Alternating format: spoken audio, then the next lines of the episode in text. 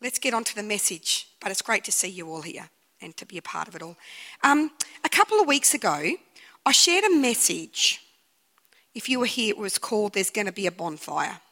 And the message was called There's going to be a bonfire because we needed to get rid of some stuff. And I know on our property, the way we get rid of excess garden waste and rubbish like wood and all that kind of stuff is you can have the biggest pile and you burn that pile of rubbish up and it's just left to nothing. All you have left is a little bit of ash. Just gets rid of the rubbish.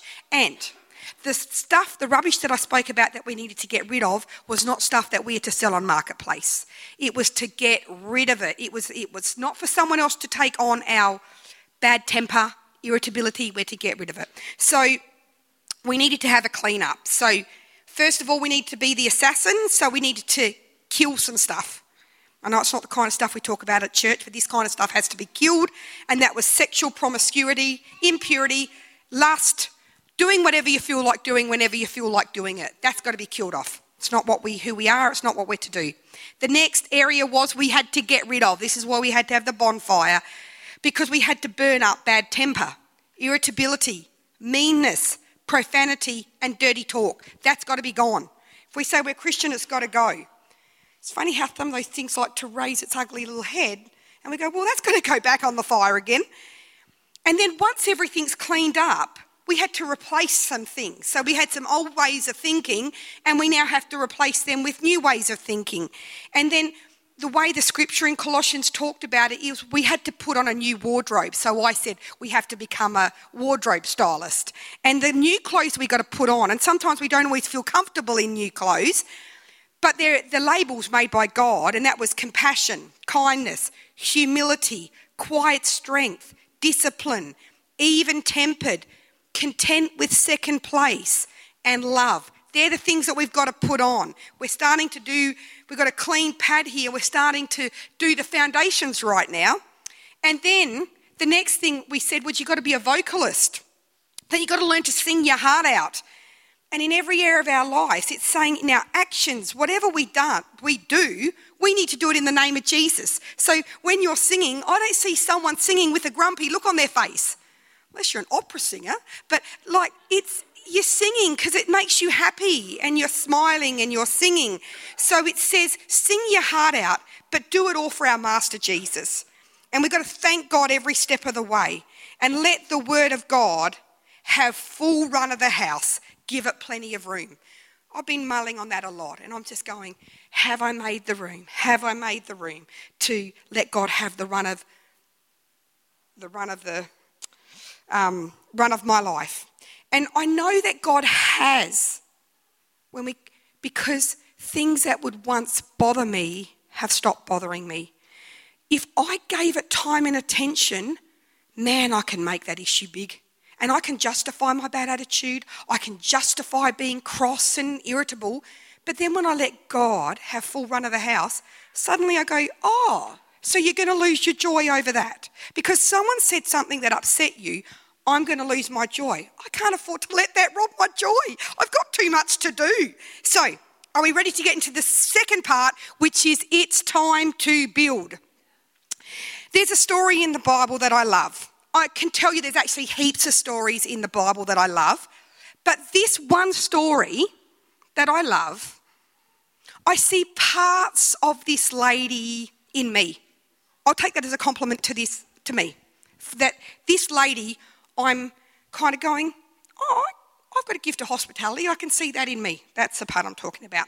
So the story comes from Second Kings, and it comes from chapter 4, and we're going to be going through a few, a, a few verses. And the story's known about this couple from Shunem. They're not known by their name, they're known by where they live.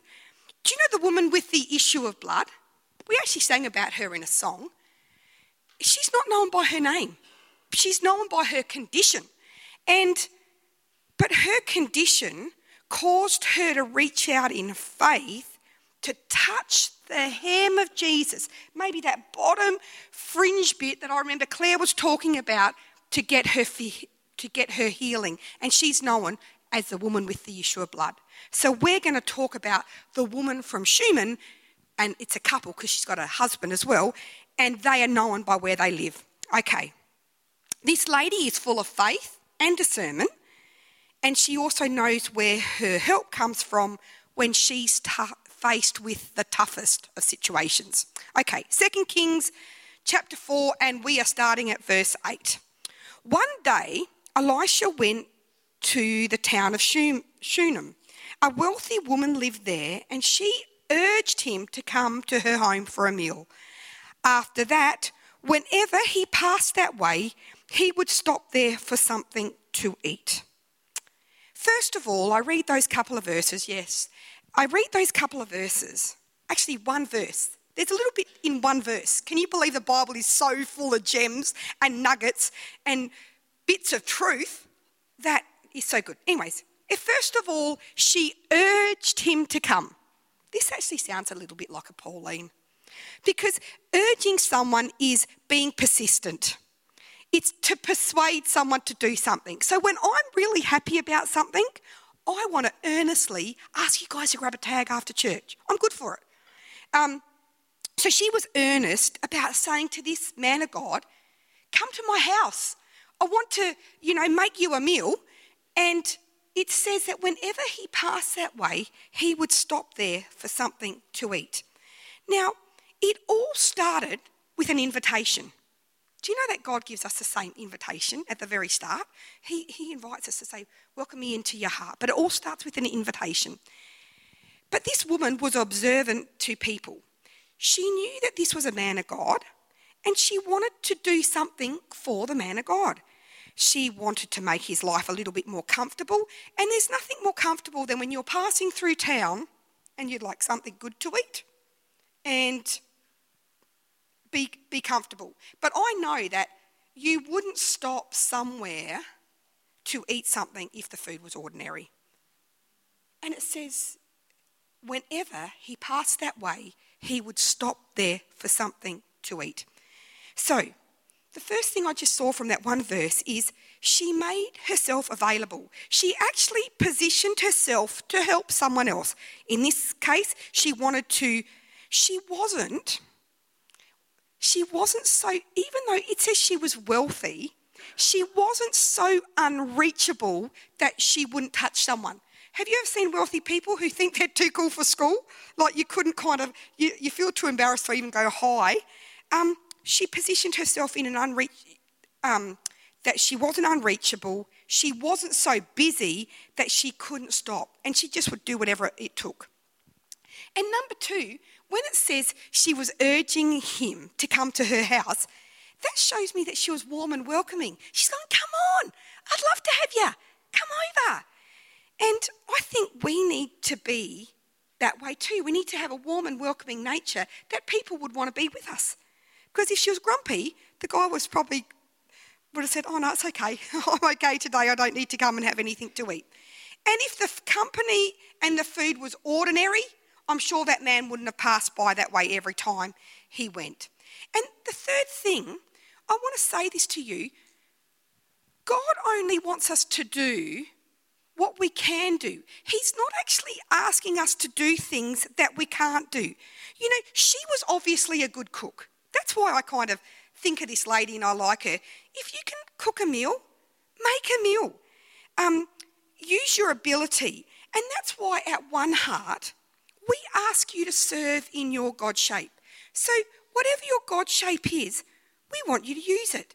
Now, you might think that you can sing your heart out in the shower but if you probably can't keep in tune, maybe your God shape isn't joining the music team. But there are other things that you can do. If you are good technical with the computer, we're going to say, why don't you join our music team? If you can put a smile on your face, why don't you join the welcome team? If you're fun to be around, why don't you join the kids' church? Kids' church love good, fun people. But what I'm saying is, use your gift in the way that you can use it. You should be able to use it. Now, at our homes, my only disclaimer there, I don't have it written on a piece on the slide though, is at my home, my gift is not to clean the bathrooms. It's not my gift. But I'm telling you, I like a clean house, so I have to do it. So, what I'm saying is sometimes there's jobs we have to do, might not necessarily be our gift, but it's just got to be done. Okay, let's go to the next verse. That was a lot in one verse, wasn't it? We've got a lot of few verses to get through. Keep talking, Pauline. Okay, verse 9 says, She said to her husband, I'm sure this man who stops in from time to time is a holy man of God. Let's build a small room for him on the roof and furnish it with a bed a table, a chair, and a lamp, and then he will have a place to stay whenever he comes by. What were her words? Let's build him a room. This requires action. Have you ever taken on a building project or maybe a little upgrade in your house? I'm telling you right now, it takes preparation, it takes planning, and it also takes money. And she not only built the room, but she put in it what was needed for the man of God. That, that always blesses me, this verse. I've, I've, I've spoken about it before, but I've seen something new in this verse. So, yeah, the man of God, if he was a pastor, a minister, he needs a bed to sleep on. He needs a table and a chair and a lamp that he can be writing his messages down on.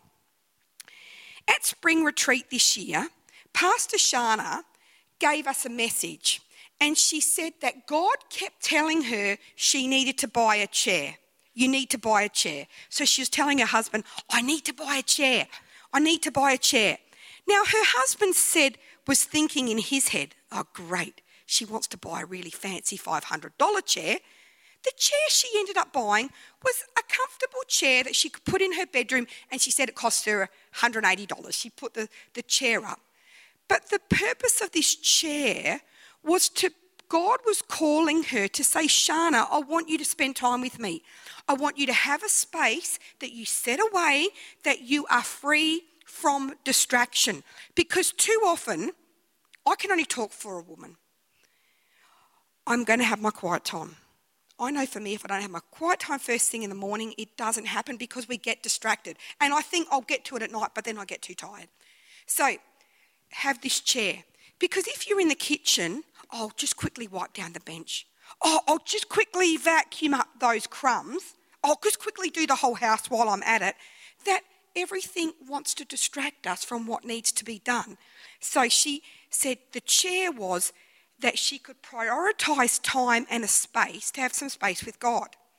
Now, when we're talking about she knew that he was a man of God, surely we should build him a room. Spiritually, what God wants us to do is to build a room. We need a room that we can go, as Pastor Shana said, have a chair. I know for me that devotion to God takes time, prayer, reading the word. And we need to make sure that we make room to do this on a daily basis. For me, my quiet time looks like my Bible, my devotion, and my journal. Um, and that's called building a room. So when heartaches and tragedies come, you can take them to the room. But without a room being built, you have nowhere to take them.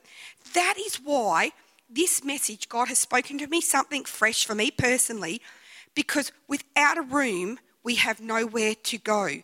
We need to build a room so that we can grow and survive. We often spend a lot of time on the physical building. Like, I know how much it costs to save up a deposit for a house, to furnish a house, to keep food on the table. We spend so much time doing that a lot of our pay goes to doing that, but this morning I am urging you. You know how that lady urged? I am urging you. I cannot stress enough how important that is for our spiritual life that we put in the effort to build our spiritual room.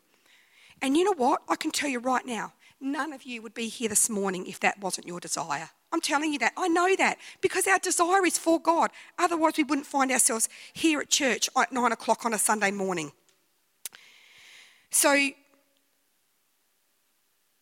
when we when you build a room, you have somewhere to take the brokenness, you have somewhere to take your mess, you have somewhere to take your joy, you have somewhere to go. When you make it a habit to be in God's house, in your disappointment, you have somewhere to go. Do you know what? If something has happened in your lives, I pray that coming to church is a safe place for you to come. Take your hopes to the room, take your broken dreams to the room. This lady had a gift of generosity, but generosity and hospitality actually cost you, physically and spiritually. The woman not only used her gift of hospitality and wealth, she also had discernment. She said to her husband, Surely this is a holy man. And I was just really challenged. How sensitive are we to those who pass through our home and flow through our lives? Do we? It's really funny because I am a pastor, but when I say we, I have pastors that I need to sow into and honour and look after as well. Do we make the job of our pastor or those who teach and preach God's word a joy or a burden? You know what? Using your gifts won't always happen at the right time. Sometimes you might need, be asked to do something and you're like, don't they know how much I have to do? It's re- I'm really busy at the moment. But can we just remain sensitive and be the reason that someone smiles today? Be the reason that someone actually wants to come to church today. I've seen too many people get upset over really little things that don't matter, but you don't know what the neighbour next to you has been through this week or is currently going through. So, can you just be sensitive? Be the reason that they want to smile, be the reason that they want to come back into church because I'm needed here. She prepared a room for him to use whenever he came into town. She did this out of kindness and because she sensed the man had a need. So it was, it was for no, um, it was no, for no selfish motive, and it was bigger than hospitality. They actually extended their house. They made a room because they could see that there was a need. And she went beyond just being hospitable and making a meal. She said, Let's build a room and put in it what is needed. I often see, and you know what? Just because of her nature, we can see from two verses, I reckon the bed would have been nice. I reckon the linen would have been nice. I think the table and chairs would have been nice because she would have done things to the best of her ability. I've often seen people, when it comes to church, does the church need a t- new TV? Oh, well, we'll give you our old one because we're buying a new TV. It doesn't happen so much now. We're buying a new TV for home, but the church can have our old stuff. Or we don't need that at home, but we'll bring that to the church because I'm sure they could use it. We don't want the old stuff. Give us the new stuff. Or if you're buying yourself a new one, go, you know, the church really needs that. We'll buy one for them as well. Because it's, it's hospitality and generosity cost us. So it's not good enough for your house, not good enough for God's house. Verse 11 One day, it says, Elisha returned to Shunem, and guess where he went? He went up to this upper room to rest. He obviously found that room really helpful, didn't he? Because it's saying he's returned now. He said to his servant Gehazi, Tell the woman from Shunem, I want to speak to her. So, the servant Gehazi saying to the woman of Shunem, um, um, Elisha wants to talk to you. So, guess where she goes? When she appeared, so she goes up to the doorway of the room that they had built. Elisha said to Gehazi, Tell her we appreciate the kind concern you have shown us. What else can we do for you? Can we put in a good word for you to the king and to the army commander? No, she replied, my family takes good care of me. So, obviously, in those days, if someone with a lot of power went up to a commanding officer and said, Look after these people, they're good people, they would listen. But she's saying, I'm okay. I've got everything I need.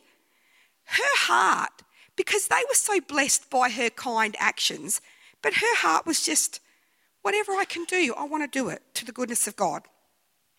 Later, Elisha asked Gehazi, What can we do for her? Now Gehazi replied, She doesn't have a son, and her husband is an old man. Well, clearly the prophet finds one area of lack that this lady does have. And what is it? she doesn't have a son. But then Gehazi adds something extra, says, but he's an old man. And we're all going, tick, tick, tick, tick, maybe you can't have children anymore. I mean, how often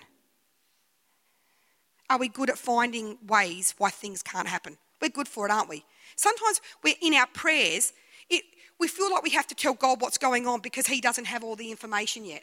He knows all the information, and He's a miracle working God. That's what we got to believe this morning. So it says in verse 15, call her back again. Elisha told Gehazi, when the woman returned, Elisha said to her, Notice these words, as she stood in the doorway. The doorway of the room that they built. So she's standing at the doorway of the room that she's built for this man of God. And now the prophet's saying to her, Next time, next year at this time, you will be holding a son in your arms.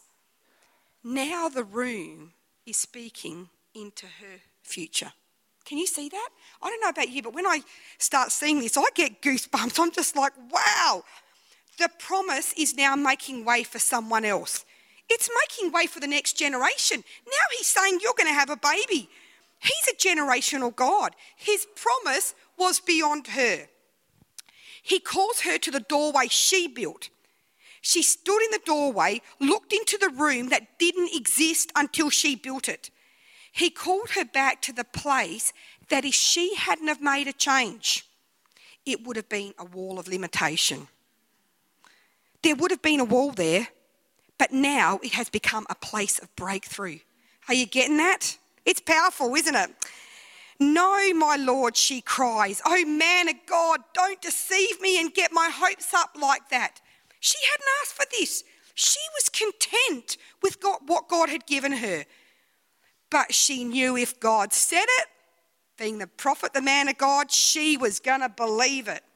But sure enough, the woman became pregnant, even though she had an old husband. And at that time, the following year, she had a son, just as Elisha had said. This is an awesome story. We love stories like this. Shall we just leave it there? It's not how the story ends. One day, when her child was older, he went out to help his father. So now the boy's growing up because he's obviously helping, helping the dad with the harvest.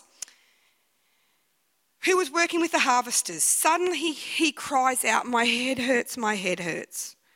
From Bible commentary, it's sort of telling us the boy's had a brain aneurysm. And the father said to the servants, Carry him home to his mother.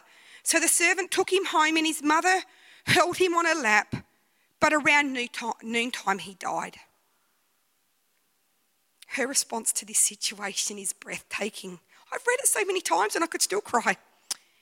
She carried him up and laid him on the bed of the man of God, then shut the door and left him there she had to leave her promise on the bed in the room they had built. Are you getting the message? If you haven't built it, where do you go? It wasn't just her son, it was her future. How do you deal with disappointment when they come? How can you get through these moments if you haven't built a room? She sent a message to her husband Send one of the servants and a donkey so that I can hurry to the man of God and come right back. Why go today? He asked.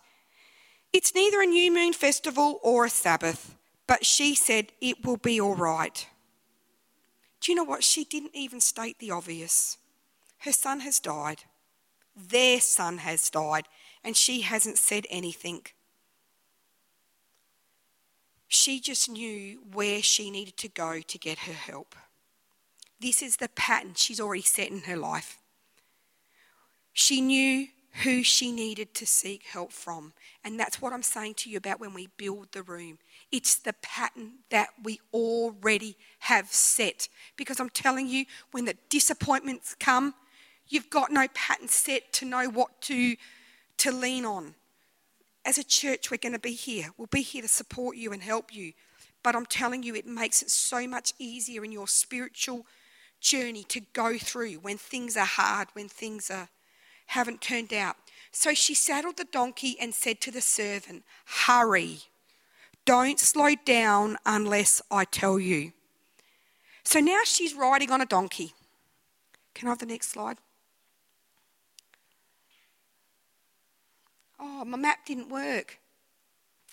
My map, I had this map, and the map said, it showed this picture from how far Shunem was from Mount Carmel because they're going to Mount Carmel. Now, a donkey, I did this research, a donkey can run 24 kilometres an hour. Did you know that?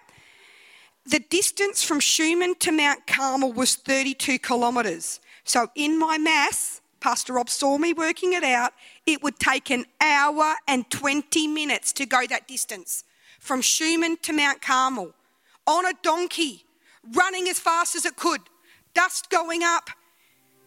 You were a mother. I put myself in that. What would I be doing for an hour and 20 minutes while I'm riding? Sure, I'd be speaking in tongues. I'm sure I'd be howling. Just let us get to where we need to get. I need help from the man of God. The analogy is we can go to the man of God, but they had to go and get the help. It says, as she approached the man of God at Mount Carmel, Elisha saw her in the distance. She said to Gehazi, Look, the woman from Shunem is coming. Run out and meet her and ask her, Is everything all right with you, your husband, and your child? Yes, the woman said to Gehazi, Everything is fine. When she came to the man of God at the mountain, she fell to the ground before him and caught hold of his feet.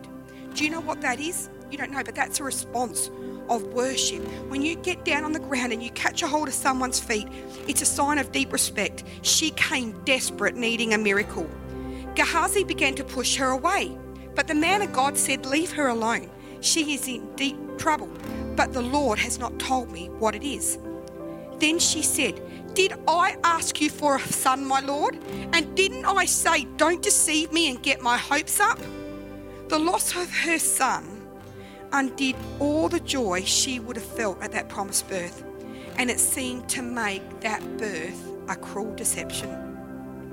She said, Don't, didn't I say, Don't deceive me? Don't get my hopes up. Her hopes were up. She had had the son. Then Elisha said to Gehazi, Get ready to travel, take my staff and go. Don't talk to anyone along the way. Go quickly and lay the staff on the boy's face. There was urgency with this mission. He said, Don't stop and talk to anyone. You know, Elisha's rod, staff, didn't have any miracle power, but what it was, it was just a sign to say, The prophet is coming. So he's running on ahead, the prophet's coming. But as the boy's mother said, As surely as the Lord lives and you yourself live, I won't go unless you go with me. God responds to invitation. That's what I'm saying. He's always going to respond to our invitation. She wasn't going without the man of God. So Elijah, Elisha returned with her. When Elisha arrived, the child was indeed dead, laying on the prophet's bed. He went in alone and shut the door behind him and prayed to the Lord. Then he laid down on the child's body. This is weird. I don't know. I haven't got the spiritual understanding of why he did this stuff. He, he shut the door behind him and prayed to the Lord. Then he laid down on the child's body, placing his mouth on the child's mouth, his eyes on the child's eyes, his hands on the child's hands, and he stretched out on him. The child's body began to grow warm. Elisha got up, walked back and forth across the room, once and then stretched out on the child again. This time the boy sneezed seven times and opened his eyes. All of this is going on in the room that they built. I'm just going to say we need to build the room. We need to build the room. You know what? When sometimes when weird things are going on, it's going on behind a clothes store. No one else sees it, no one else knows it. But you know what? There was a war going on. He's praying to God. Elisha's praying to God, going, Heal this boy, heal this boy. Then Elisha summoned Gehazi. Call the child's mother, he said. And when she came in, Elisha said, Take your son. She fell at his feet and bowed before him, overwhelmed with gratitude. What was her heart response? She falls again in worship. And I want this to be my response always. She took her son in her arms and carried him downstairs. She receives her promise again. Today, the most important concept I want us to understand is we need to take time and make time to build a room to spend time in God's presence. We need to use our gifts. We need to use discernment. We need to know who to rely on and where we get our help from. And I'm telling you this morning, Jesus says, I'm sending you the Comforter, which is the Holy Spirit, and He is here with us now. And it tells us in John 14 26, but the Helper will teach you everything and will cause you to remember all that I have told you. This Helper is the Holy Spirit, whom the Father has sent in my name. We have the Holy Spirit with us now. It all starts with an invitation. Do you all want to stand with me this morning? That's my invitation. Do you want to stand with me this morning? Maybe we've got people here who have never invited Jesus into their heart, or for some reason things have happened in life and you haven't realized the importance of building a room, and you say, Jesus, I need you to take that rightful place in my heart today. I'm going to invite you to say this prayer with me this morning, and it is the start of a journey. This is what the prayer says. Will you say it with me? Dear Jesus, I believe you are the Son of God, that you died on the cross and rose again to forgive my sins. I ask that you forgive me. I give you my life and invite you to be my Lord and Saviour. Today I am born again. I trust my future into your hands. In Jesus' name I pray. Amen. Do you know what this morning? If you say it said that prayer today or you haven't said it for a long time, I'm to I'm urging you to come and talk to me.